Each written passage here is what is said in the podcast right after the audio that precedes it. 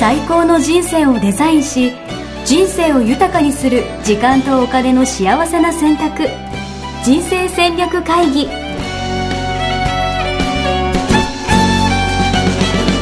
この番組は将来の仕事やお金人生にもやもやと不安を抱えている皆さんに元資産運用のプロキャリアとお金の戦略を同時に考える人生デザインコンサルタントの高頃もさあやが過去5年間延べ1700人の人生を望む形で豊かにしてきたメソッドを時間とお金の選択という切り口からお伝えしてまいります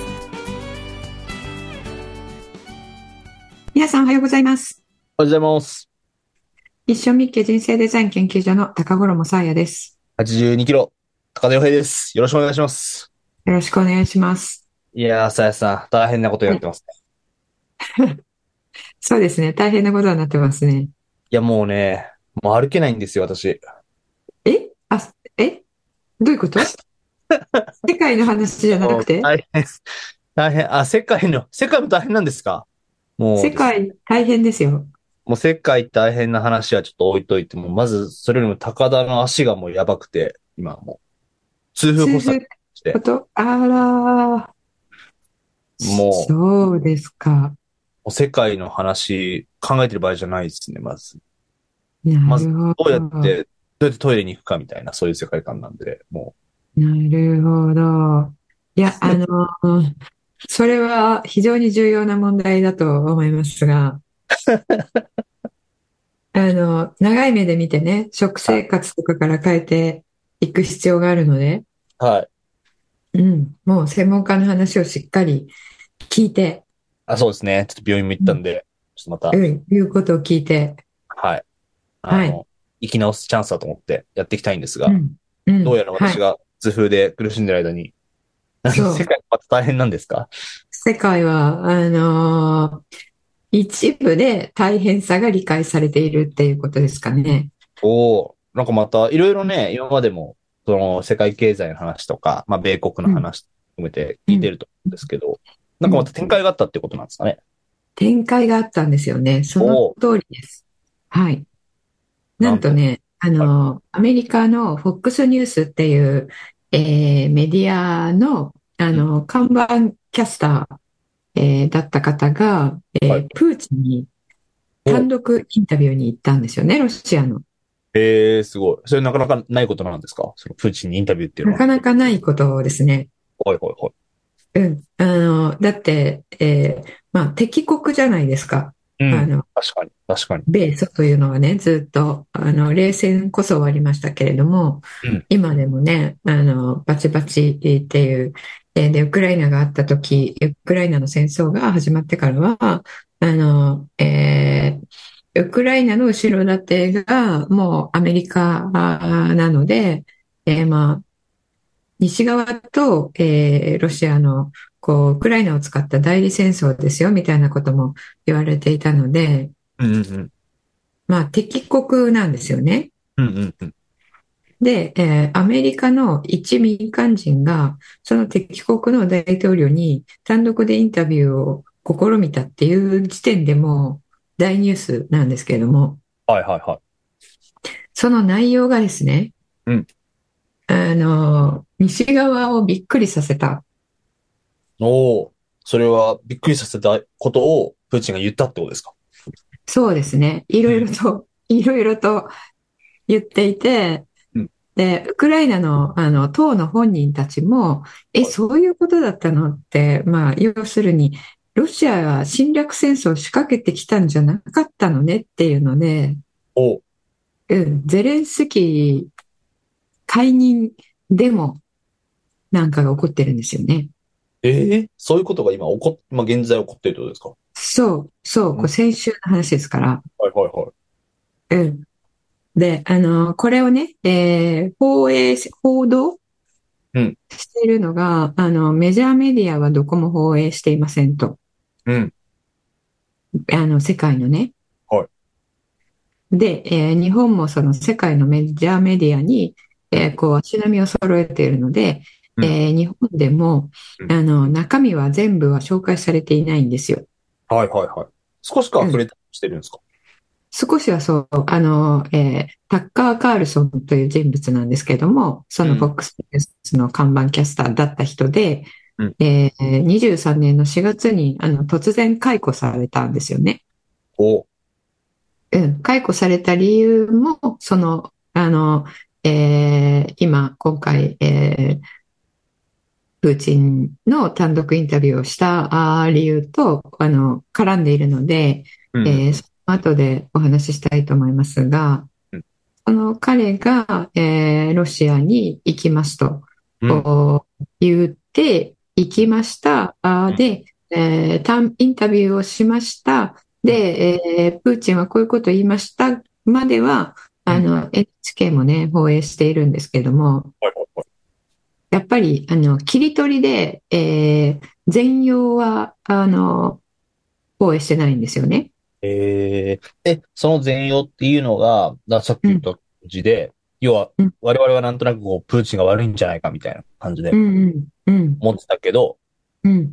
実は違ったんだみたいな話がわかる内容だったってことだ。そうなんですよ。そうなんですよ。うーん。そうそう。それがね、あの、えーメジャーメディアは、えー自分たちのことを、まあ、プーチンが、えーあの、暴露しているというか、うんうんうんっていうことなので、えーどこもちゃんとは放送してないんですよね。うんうんうんうんうんで、今、それが全部が見れるのが、あの、ツイッター X しかないんですよ。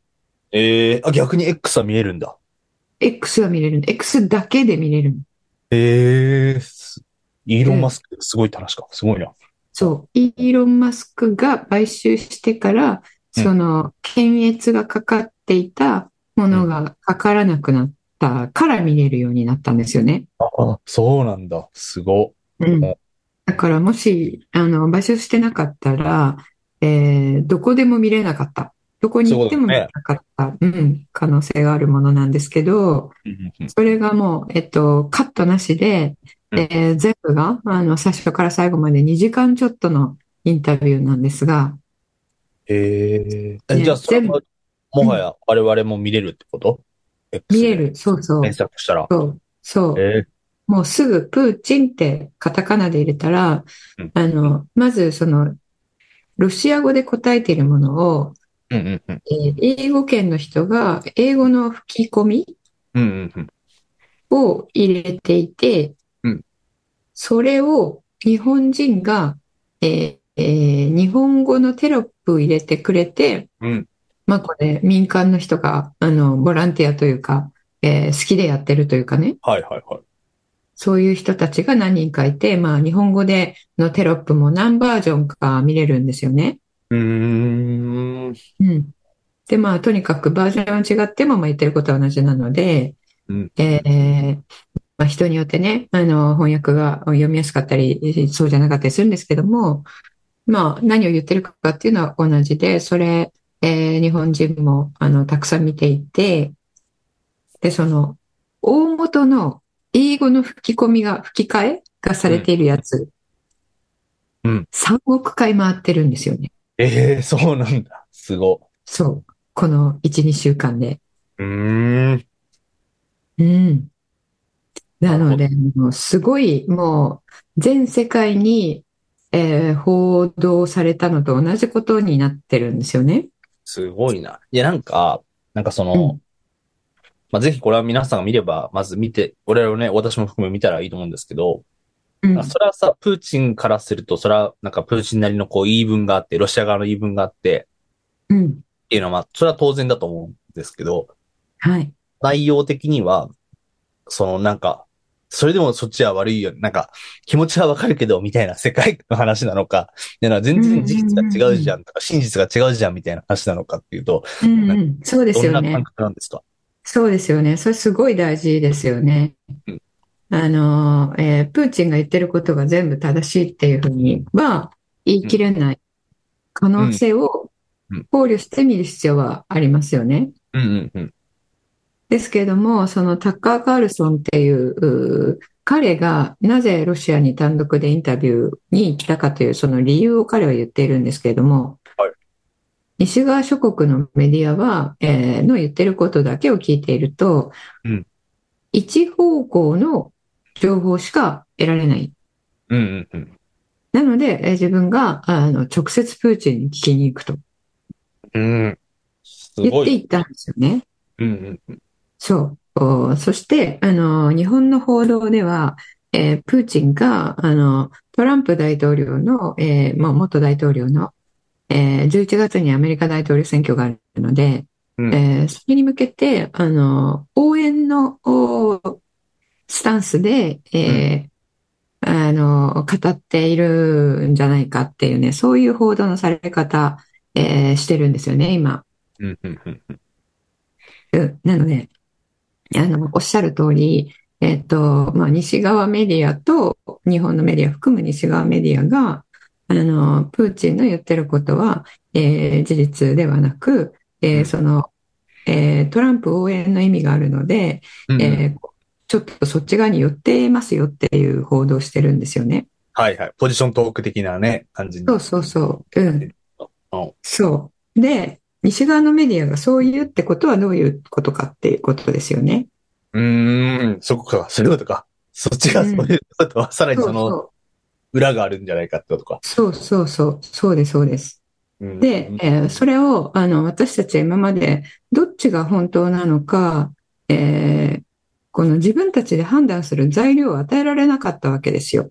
うんうんうんうん。あの、メディアは、あの、インタビューの一部を切り取って、えートランプはこういうふうに言いましたとか、プーチンはこういうふうに言ってますとかっていう解説付きでニュースを、をこう、広められるので、うん。うんうんそのニュアンスとか、その切り取り方とか、うん例えば A さんと B さんと C さんがいて、えー私は、あの、仲がみんなといいですよって言ったとしますよね。はい。そしたら、そこの C さんと仲がいいと言ったと。っうんうんうん。ていうことは C さんの応援の意味があるんじゃないか。うんうんうん。だから C さんに、えっと、有利な情報をこの人は言っている、うー可能性があるみたいなニュースが作れちゃうわけですよね。はうん、ですけど、ちゃんと全部聞いたら、いや、C さんと仲いいって言ってるけど、うん。そうではないけど、その敵の A さんと B さんとも仲がいいって言ってるじゃんっていううん。ことが分かると、その C さんの敵の A さんとも仲がいいっていう文脈で言ってることは、うん C さんの応援として言ってるんではないよねっていうことが判断つくわけですよね、自分で。うん。なるほど。うん。そういう意味で、あの、全部が公開されているっていうところがうん、あの、すごく意味があるなって私は思ってます。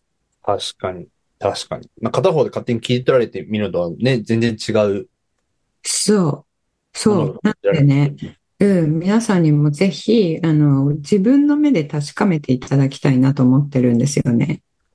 そうだな、すごい。でも、でも、なんか、これはどうなんですかもともと X はあるわけじゃないですか。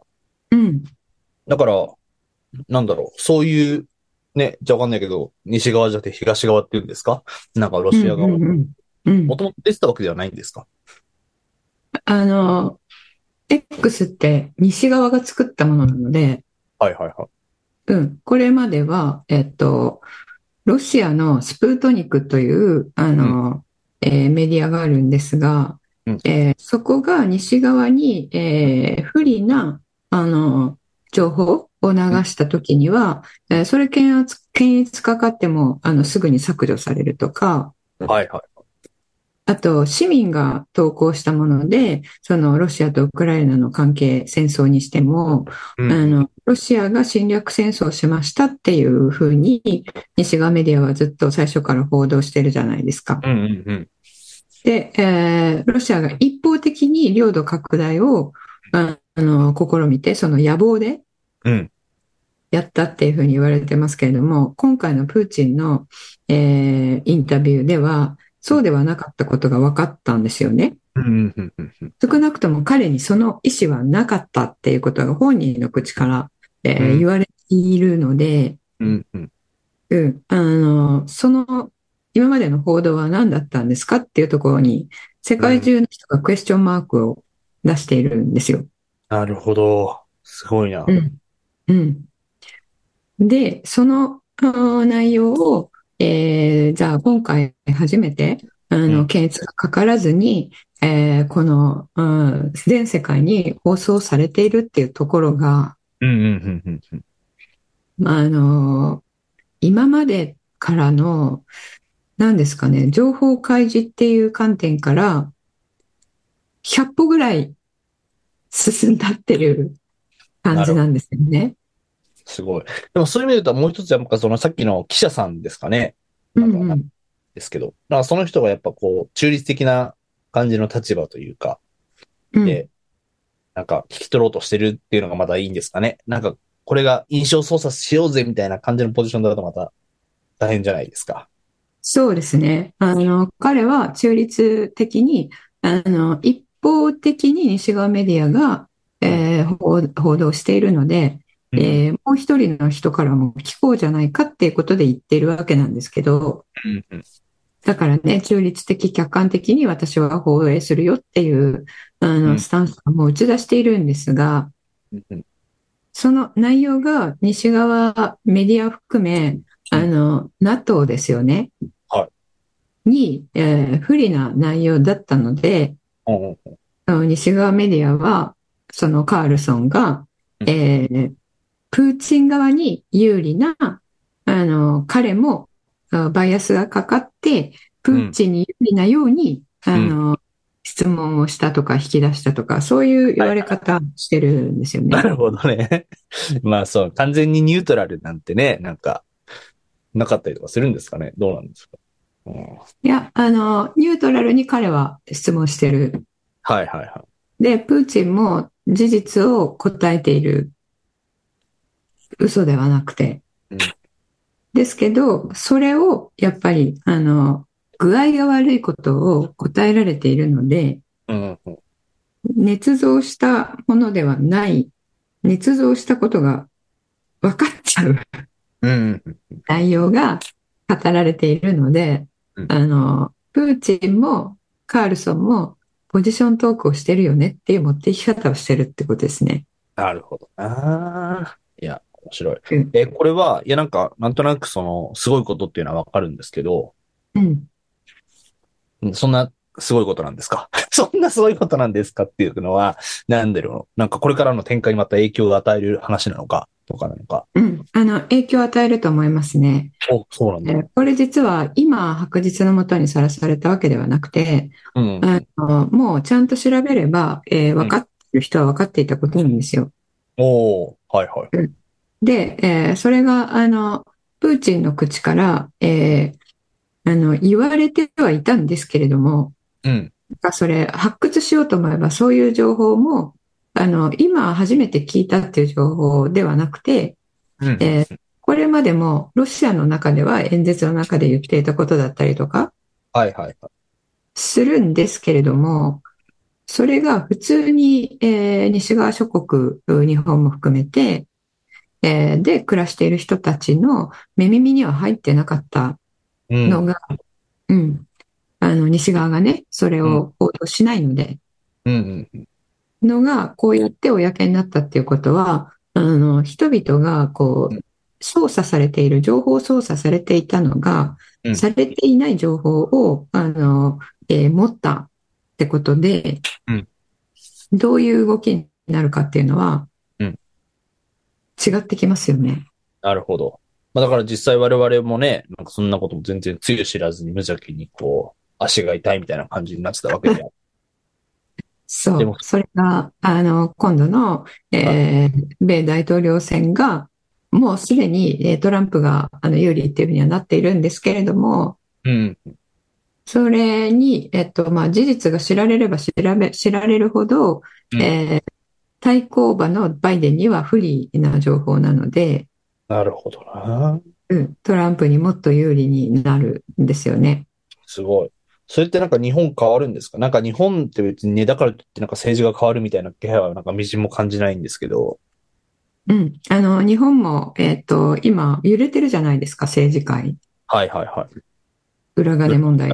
あうん。あの、今まで隠していたことが、うんえー情報が、あ、私たちの元にこう、届いてますよね。うん、うん、うん、うん。うん、今そういう時期なんですよね。さすが、辰年ですね。辰年。そうそう。で、最近ね、私、あの、西洋先生術の、あの、専門の方に話を聞く機会があったんですけれどもはい、天体の動き的にもそうなんですって。うーん。うん、これは私は専門家ではないので、えー内容には入りませんが、ちょっと違う風にね、あの、誤解して伝わっちゃうとあれなので、あの、詳しくは言いませんけれども、えー冥王星、海王星、天王星っていう3つの遠くにある天体ありますよね。はい。あれが、あの、場所を移動するんですって。あの、十二星座の。場所を移動何々うん、ね今まで何々座にあったものが、はいえー隣の何々座に移動すると。はいはいはい。うん、で、えーこれらの3つは、あの、えーサイクルが20年とか、20年から250年ぐらいえーの、えーサイクルで次の場所に移動するっていう、うん動きがゆっくり遠くにあるので、うん。っていう3つらしいんですけれども、その3つが同時に、えー次の場所に移動するっていうのが、えー25年なんですって。ええはいはいはい。うん。で、その、今ここの場所にいるお羊座とか魚座とか、はいでその天体自体も意味があって、えー魚座とかお羊座とかいうところにも意味があって、うんえーよくね、あの、先生術で、えー木星が何々座から何々座に入るので、みたいに言ってるじゃないですか。うん、うん、うん。うん。あれみたいな感じで、海王星が何々座から何々座に移動するのでっていうのでう、んその、えー各十二星座もいろいろと意味があってうん、それを、あの、人によってね、えー知識によって解釈する人の解釈が、えー異なるそうなんですけれども、うん、うん。その3つの星が、えーそんなにサイクルが遠い3つの星が同じ年に、えー移動するっていうのは、うんあの本当に稀有な機ええ会はいはいなはんいだそうです。はいはで、その中の一つの、えーあの、意味に、えーいろいろなものが、あの、こう、白日のもとにさらされるっていう、えー意味があるんですって。い。うーん、なるほど。うん。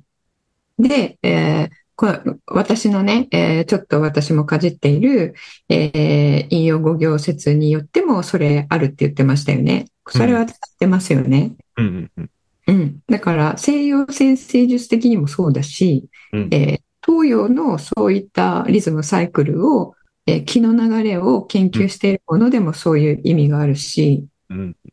で、人々の、あの、えー価値観、社会的な価値観も今変わる時なんですよ。うん、うん。うん。これまで成功してる人は、たくさん物を持ってる人だったじゃないですか。うん、うん、うん。それが、物を持ってる人が成功なんじゃなくてうん、えー心の豊かさを持ってる人が人生の成功者なんじゃないですかって思う人が、うん。域地に到達しつつあるんえですよね、今。すごい。はいはいはうん。で、そういう話やっぱよく聞くようになったじゃないですか、い。最そう近。ね。はいはうん。で、ちょっとなんか、あの、物持ってるので、どやってしてる人って、精神的に低いよね、的 な、い。確かに、ちょっとダサいよねぐらいな感じの。ダサいよね、的なね。ああそういうね、あれも感覚もちょっと芽生えてきてますよね、私たちの中で。確かに、言われてみれば。うん。それって、20年前にはなかったでしょああ、確かに。うん。そのバブルの時なんて全くなかったんですよね。うん、うん、うん。モテるものが偉いみたいな。うん、うん、うん。うん。だから24時間働けますかみたいな、あー人も偉いっていうふうにね、うんえーされてた。それが、あの、人々の心の中でも、その価値観の、えー転換がある。で、天体的にも、気の流れ的にもうん、その方向に行くっていうことで、その、ものをたくさん持つために、えー見えないところでいろいろやってきたものがうん、バレて、その人たちが凋落していくうーん。っていうことが、あの、地震とともにうん、 24年、25年に、ガタガタとそこが崩れ、うでん、新しいものが、あの、破壊と再生で再生されていくっていうね。なるほど。ああ、うん。その動きに合ってるんですよね、今回の動き。すごい。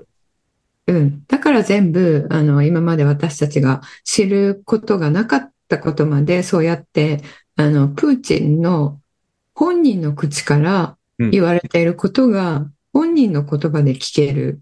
うんうんうん。うん。これ素晴ら、素晴らしくう、んあの、この、これまではありえなかったことなんですよね。うん、確かに。うん。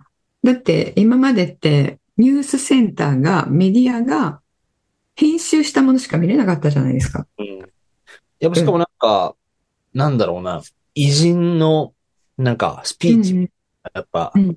うん。西側の人たちのうん、感じの話が多いですよね。なんか、そうそう。西側の人たちの、あの、偉人とされている、うん。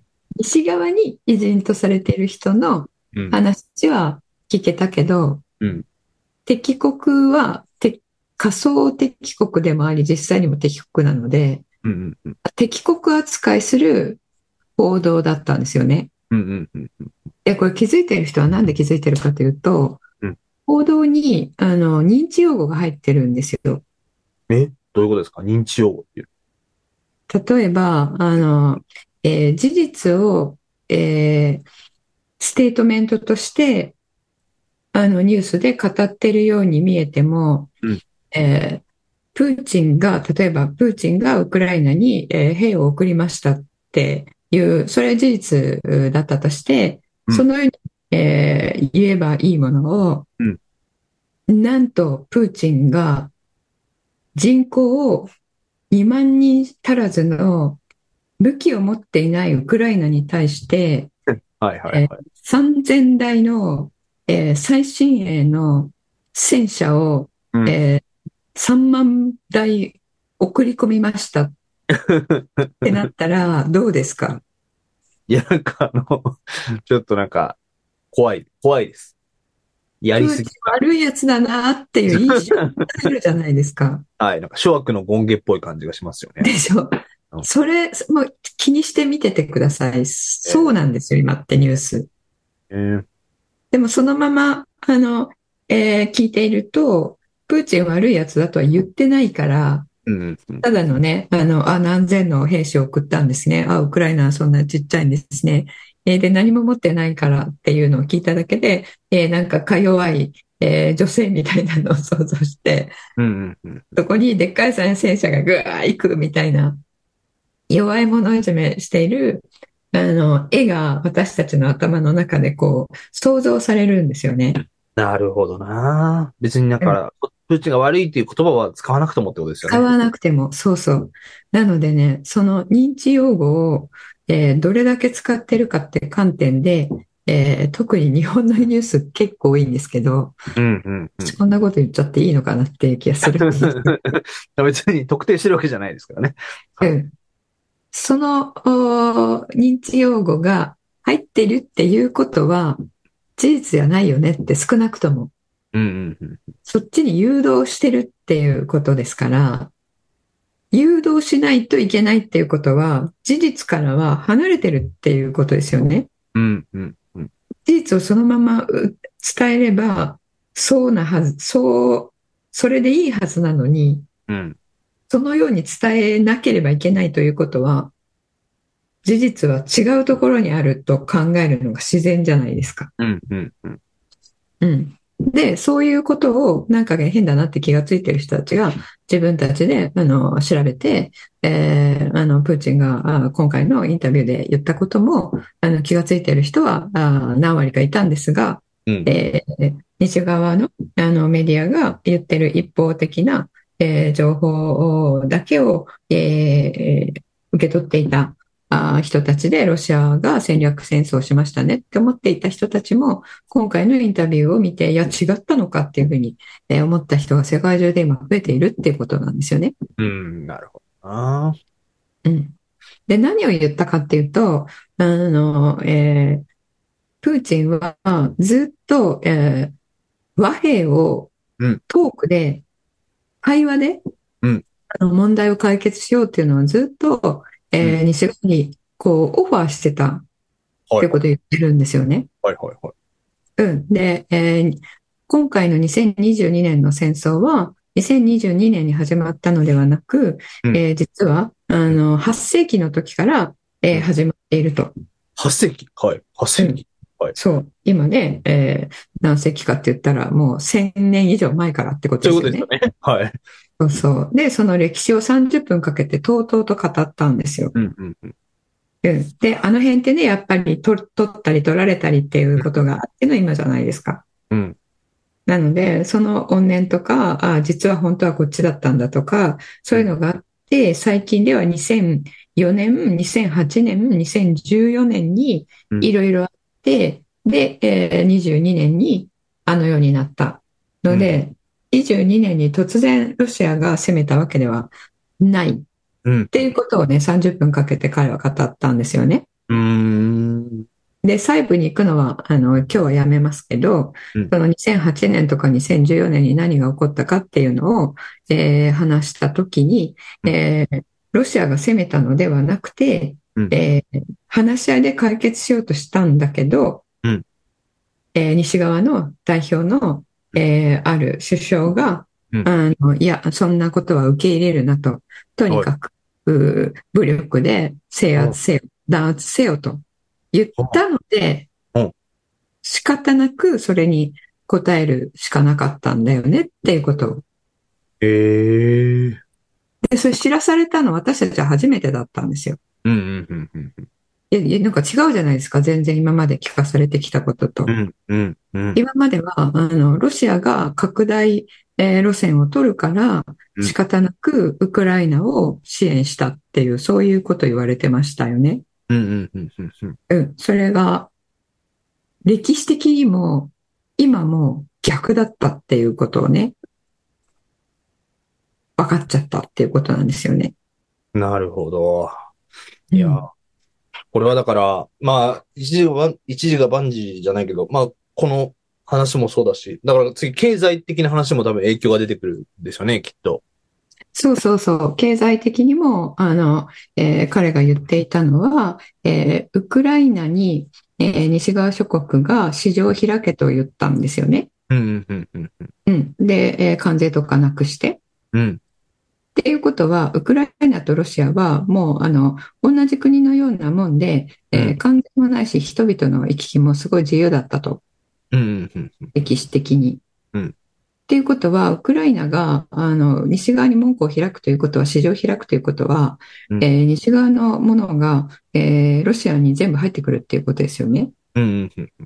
うん、っていうことはあの、えー国境が守られないっていうことじゃないですか、経済的に。うんうんうん西側のものがどんどん入ってきたら、えーロシアのその経済を揺さぶりますよね。うんうんうんうん、だからそれはどうしても阻止するうん必要があったと。うん。うん、っていう、まあ、経済的な理由も、あの、えーこの領土的な理由も、その政治的な誰が治めるっていう理由も、あの、NATO がここから、えーそっちには行かないよって言っていたのを破って、えーこの広げてきた。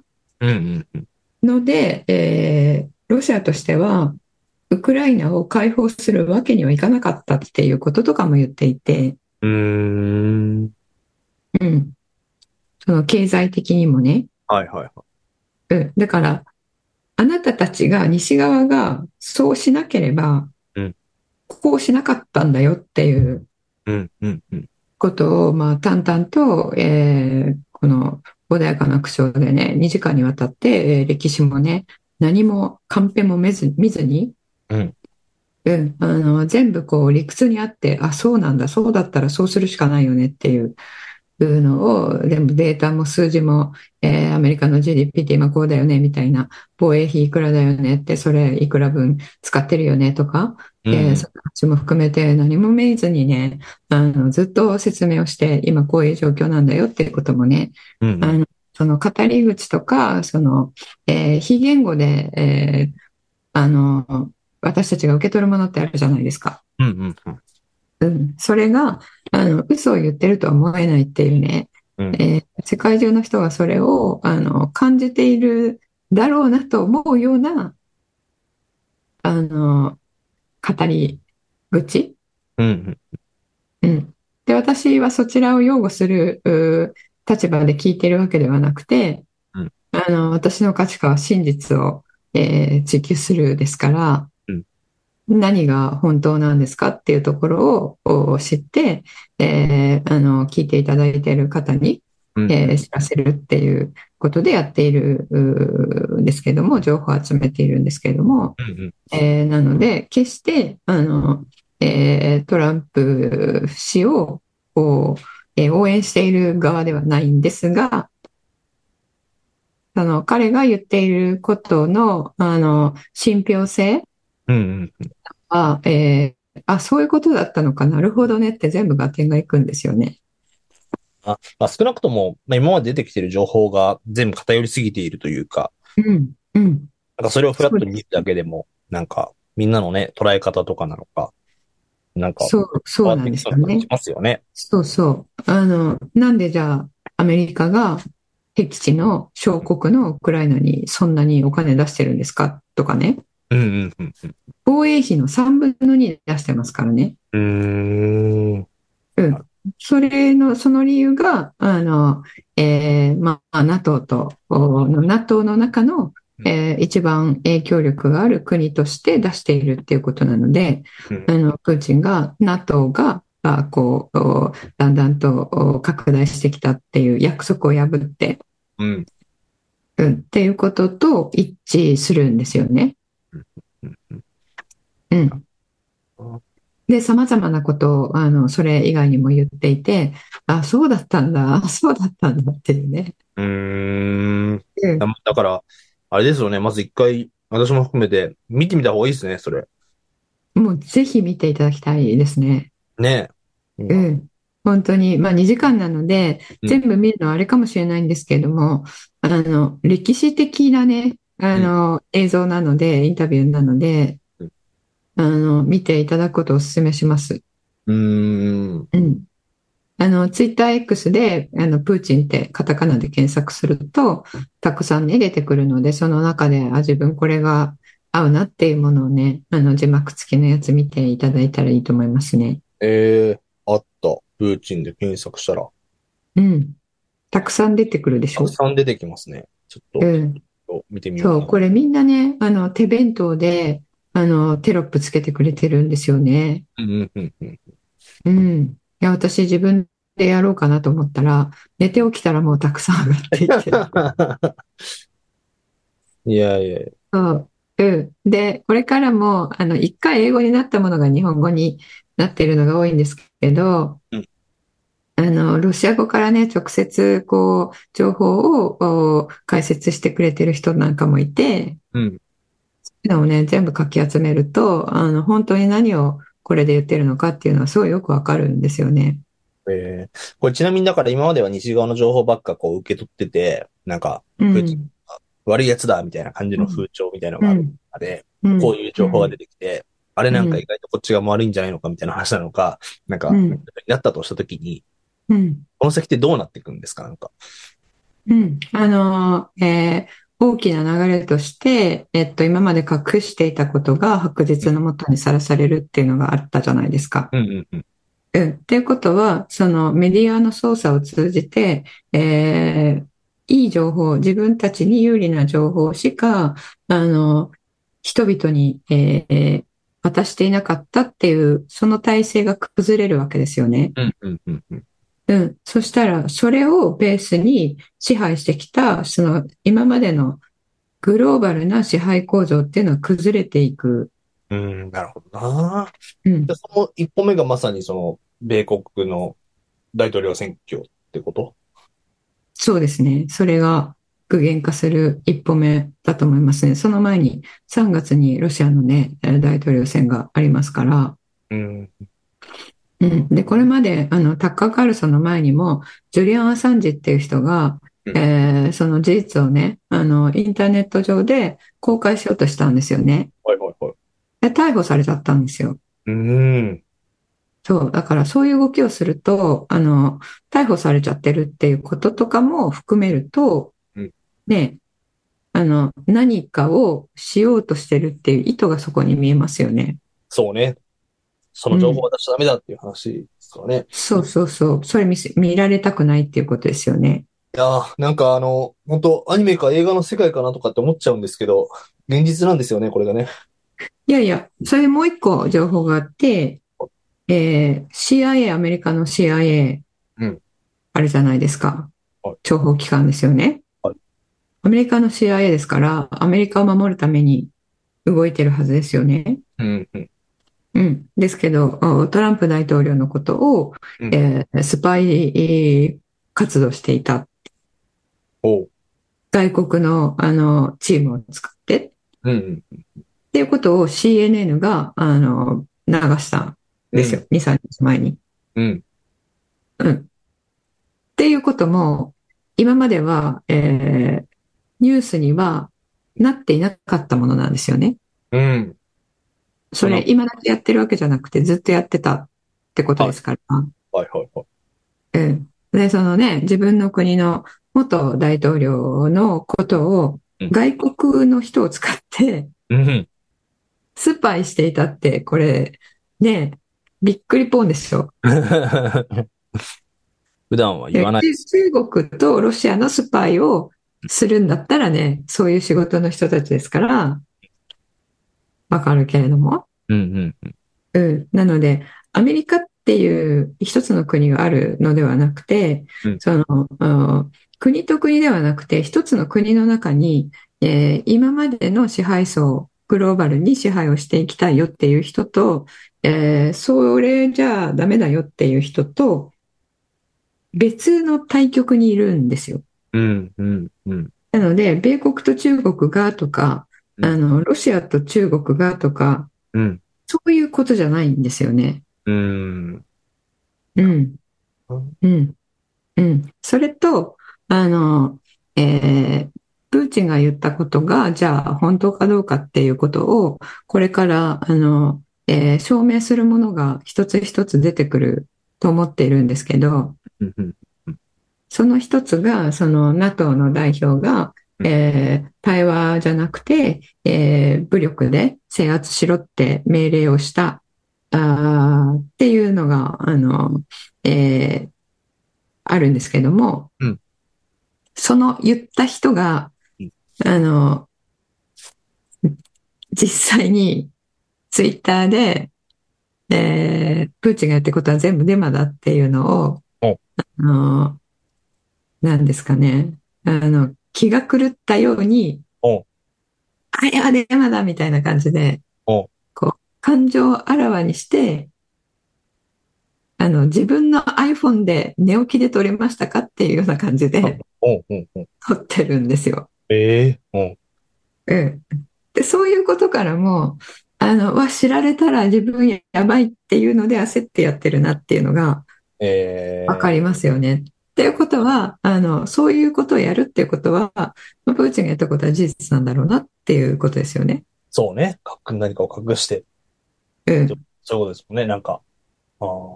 そうそう。だから今、どっち、そんなこと言ったってどっちが本当かわかんないじゃんっていうの、今の段階では、あの、まだあると思うんですけども、うんあ、そう、お言ってること本当だったんだねって、えーいうことがね、これから、あの、出てくる、うーだろうなと思ってます。なるほど。まあでもこの情報化社会においてね、この 何かを隠し続けるって本当無理ですよね。うんうんうん。そうそうそう。無理ですよね。 ええうん。それがね、あの、SNS で消されてきたっていう事実が、うん。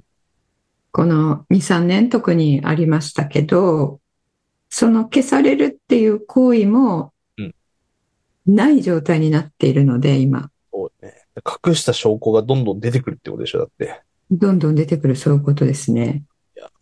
うん。なので、本当に、あの、私たちは経験してないような、あの、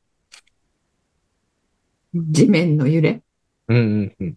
うん、いろいろなものがこう、転換される、変わっていく、うんシステムが、あ変わっていく、経済システム、金融システム、支配構造うん。が、えー変わっていく、うーその、えー過渡期に今あると思うので、うん。うん。うん。その、おー変化を自分の中で、えーどっちに行くのかなっていうのを見て、えーじゃあそのように変化が起こるんであれば、自分はどういうふうに行きたいですかっていうのを考えるっていうことが大事ですよね。うん。うん。うん。うん。うん。あ、そうなっていくんだで終わりじゃなくて、うん。うん。うん。で、結局、あの、支配したい人が支配しやすいように、えー嘘のプロパガンダを、えー流していたあ、プロパガンダを流していたってプーチンも言ってるんですけど、うん。うん。西側メディアがね。うんそれが終わるっていうことは、あの、普通の民の私たちにとっては、うんえーいいことですよね。あ、そうね。うん。世界が良くなっていくっていう方向の動きですから、うん。うん。うん。あの、悲観することは全くないんですよね。そうですよね。なんかなんとなく、なんか変化起こりそうで怖い感じはするけど、ネガティブなことじゃないというか。そうそう。今までね、あの、いろいろと、うーん、圧政をされ てきた。うんうんうん。うん。それ自分の国の政府というよりは、そのグローバルにですよね。うんうんうん。うん。それが、あの、変わっていくということなので、うん。うん。民衆にとっては、えー、願ってもないことですよね。いや、面白い。うん。ただまあ私はそう思うっていうことで、えー、洋平さんも、あの、聞いていただいている皆さんも、うんあの、ぜひね、自分の目で、えー確かめて、えー自分はどう感じるかなっていうことを考えていただきたいと思います。それが、あの、情報リテラシーだし、えー金融リテラシーもつか、つながっていくと思うので、うんうんうん。いや、いいですね。はいめちゃくちゃ旬な話をありがとうございました。ぜひみんなでね、はい。プーチン、プーチンってカタカナで検索したら出てきますんで、はい。ぜひいろいろ調べてみていただけたといや、思いこれます。本当にね、あの、自分でチェックした方がいいと思うのでうん、あの、X にアカウント持ってない人もうん、あの、見るだけ用のアカウントで、えー、かい、え、なんで、なんて言うんでしたっけアカウント作るだから別に発信とかしなくてもいいからってことですよそねう。そうそう、発信とかしなくてもいいから、ああー、これアカウント持ってなくても見るだけなら見れるんですかねどうなんだろう。でも作んなきゃいけないんじゃないかな、結 局は。作んなきゃいけないですよね、きっとね。うん。なので、えー作っていただいて、えーそしたら私は沢谷学長という名前で、えー二つ、あの、アカウントを、えー運用してますので、うんそこではね、あの、今言ったようなことは、あの、えー発信はしていないんですけれども、うん。この、そんなところで発信をしている。 クローズなところでしか発信をしていないので、えー今言ったことは、あの、見れないんですけども、見かけたらね、あの、何か、はいとか言ってもらえたら嬉しいです ね。いいですね。ぜひ、はい。さやさんのはい。発信をチェックしていただければと思います。はい。はい。じゃあ、あの、これからもね、あの、これ系のこと、えー真実を、えー追求して、えー追求した真実をね、皆さんに、えーこう、シェアしていきたいと思ってますので、はい。いやこーれからも。やったいっすよ。俺なんかもう何が起こってるかすら本当知らなかったんで、その、う。うんこうとか、本当に。うん。あのね、あの、痛みも大事ですけど、膝も大切に、 はい。うん。目も、目を世界に向けるのも、は。はいい、というわけで、両方ね、ミクロとマクロを大切にしていただければと思います。はい、ありがとうございます。何かはい。最後、お知らせとか、今やってることとかなんかないですかあ、そうですね。あの、3月の1日から、えー出版のクラファンをすると言ってましたが、あおの、3月の15日からにちょっと伸びましたので、おあ、そういうことね。はいス。タート日が。はい、スタート日が。はい。でも、いよいよお出ますので、これはね、資産形成の、えーポートフォリオマネジメントに関するものですけれども、えーぜひこちら、あの、皆さん、えーチェックをして、えーいただければと思います。また、詳細ね、分かったら、えーお伝えしたいと思います。あ、そついれと、えっと、YouTube ライブを12日にしたんですね。はい。うん。それ、まだアーカイブが、これの放送のちょっと何日か後まで、えー公開しておくようにしますので、うんうん。それね、ぜひ見ていただきたいと思います。あの、管理職とか経営者とか、あの、チームリーダーの方あーが、えーあの、リーダーシップを取るために、あの、何をしたらいいかっていう切り口からお話ししているんですけども、あの、これ限定公開で、えー YouTube のチャンネル行っても見れないので、うんうん。無料ではあるんですけど、お LINE に登録いただいたら、そのアーカイブの、あのーえー情報をおお送りしてますので、公式 LINE にね、登録をいただいて、えーおいたらと思います。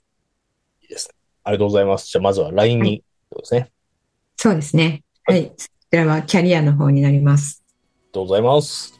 はい、えーじゃあ来週またあお会いしたいと思います。来週はあの今日ちょっと、えー特別放送で プーチンのことをあのやりましたけれども、えー先週ねあの1個しか解説ができなかったあの人間性を高める7つの理由っていうので、えーはいこの7つのお本の内容ですね、えー来週はやりたいと思います。